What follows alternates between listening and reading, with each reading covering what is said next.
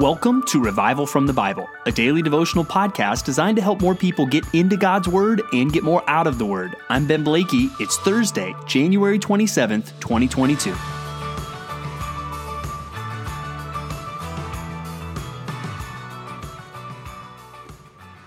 Do you believe that God has been gracious to you? Do you believe that God has treated you better than your sins deserve? Have you seen God be merciful to you in situations that are difficult? Uh, I would hope the answer, if you are a believer, to all of those questions is yes. And you can see that in your own life. And also we get glimpses of how God does that throughout the scriptures. And today, really, I think we get several glimpses into that.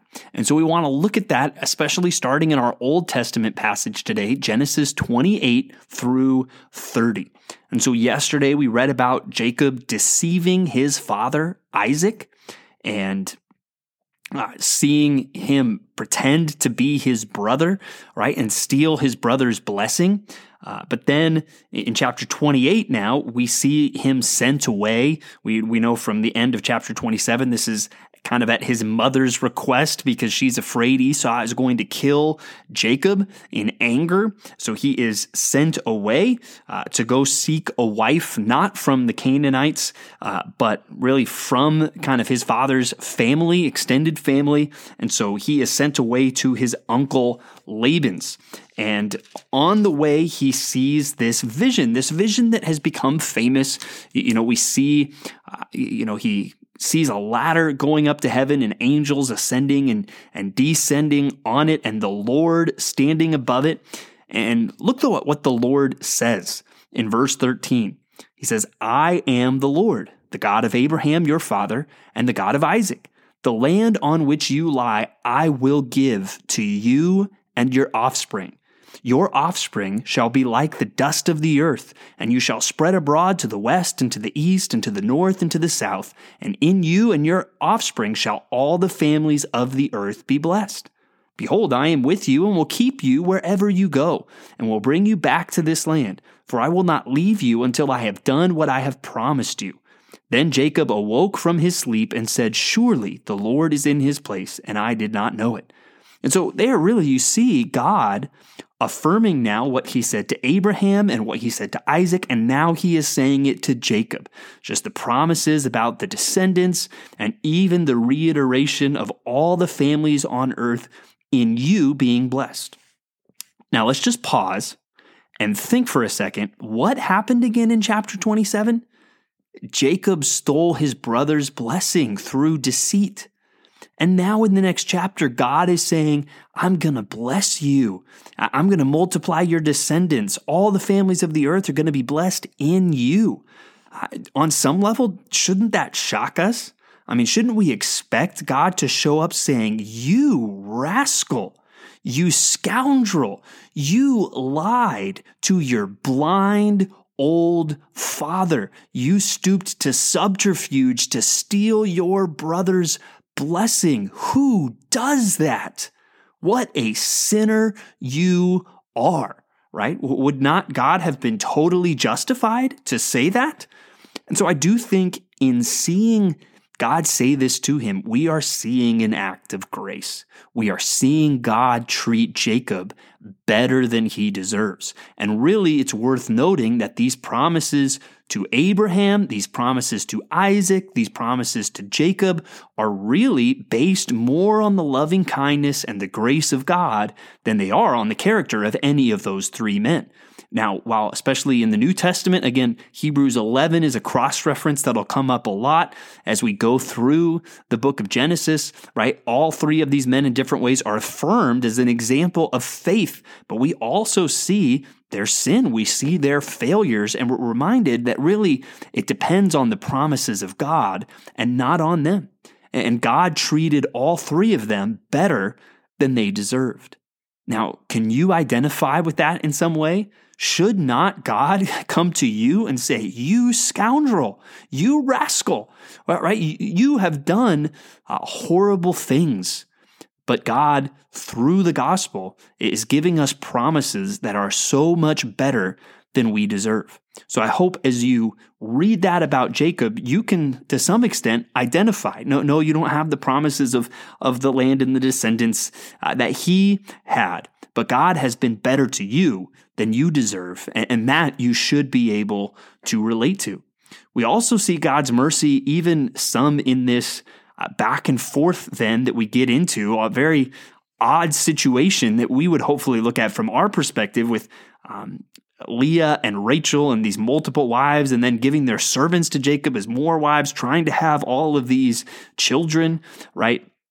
And in all of that, notice again God's grace to people. Consider God's grace to Leah. I mean, put yourself in, in her shoes, right? We think of people being sensitive about their appearance. Well, basically, it's been recorded in Scripture that Leah wasn't as pretty as her sister, so that people thousands of years could read about it. Especially ladies, how would you like that? I, not so much, I'm guessing. And even how how would she feel, you know, in their culture, passed over by this man for her younger sister? And, and even that her father has to stoop to his own level of deceit to get Jacob to marry Leah. Uh, right? All of that can't make Leah feel very good. Uh, but even in all of this, as you look at the at the children that are born, look at what it even says in chapter twenty-nine, verse thirty-one.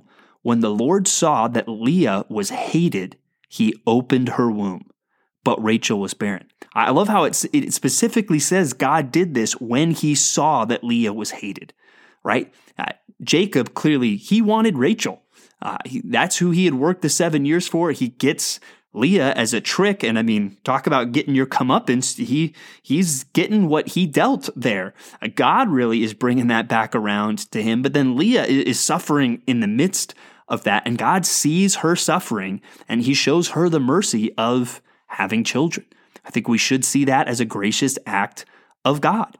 And then even Rachel, in verse twenty-two of chapter thirty, it says, then God remembered Rachel, and God listened to her and opened her womb. Well, I don't think she's really been a model in all of this, right? She's, uh, hey, take my servant, let her have kids. I don't think that's God's design, right? She's trying to get an end around of uh, really what, what God is doing in this situation and taking matters into her own hands. But even in the midst of all that, God remembers her. And then even God remembers Jacob uh, really through blessing him with all the uh, really economic prosperity he's going to get through this situation. So in all of this, I think we see God being gracious in these different ways to these people. And I think as we read that, hopefully we can identify with that. I'm a scoundrel, but God has been good to me. Or like Leah, you've been in situations where you can say, man, this is a hard situation.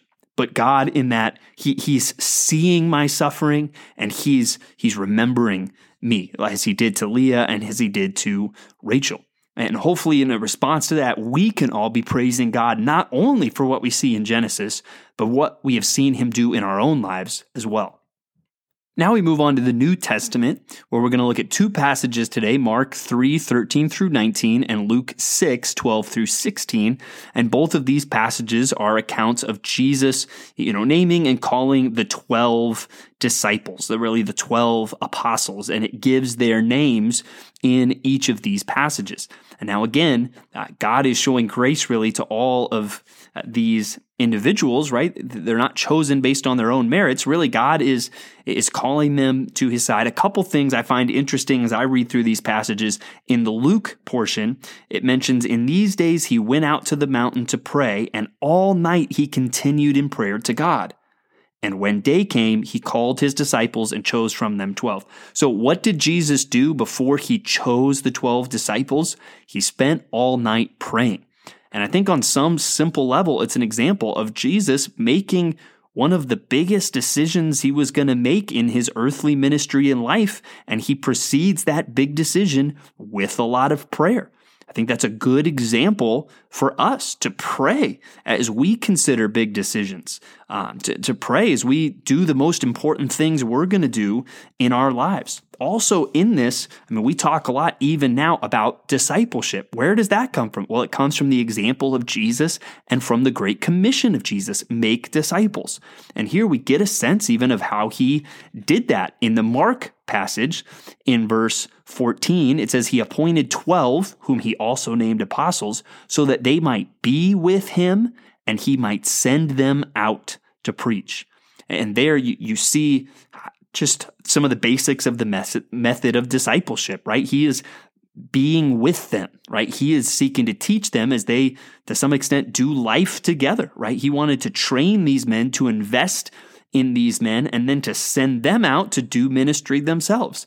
And that is still really the, the basics and the basis of the model that he is calling us to, to the present day, to make disciples, to, to be with one another uh, and be with others in an effort to then send them out to do what, what God is calling us to do and to reach more people for Christ. So there we see just some of the example of Christ, and instead of just, you know, hey, turning this into a trivia lesson of who can name the twelve apostles, I think we see some things about how Jesus did ministry that are instructive for us. And even as we think about Jesus doing ministry, again, like we saw yesterday, he cared about people. And especially as we saw in the Old Testament today, God cares. God shows grace to people that don't deserve it. God shows compassion to people in difficult situations. And he still does that today. And we should all be able to identify with that. And I hope we are truly grateful uh, and thanking God for that today.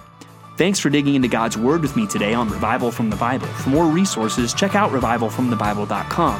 To learn more about Compass Bible Church Treasure Valley, go to compass bible dot t v. The grace of our Lord Jesus Christ be with you.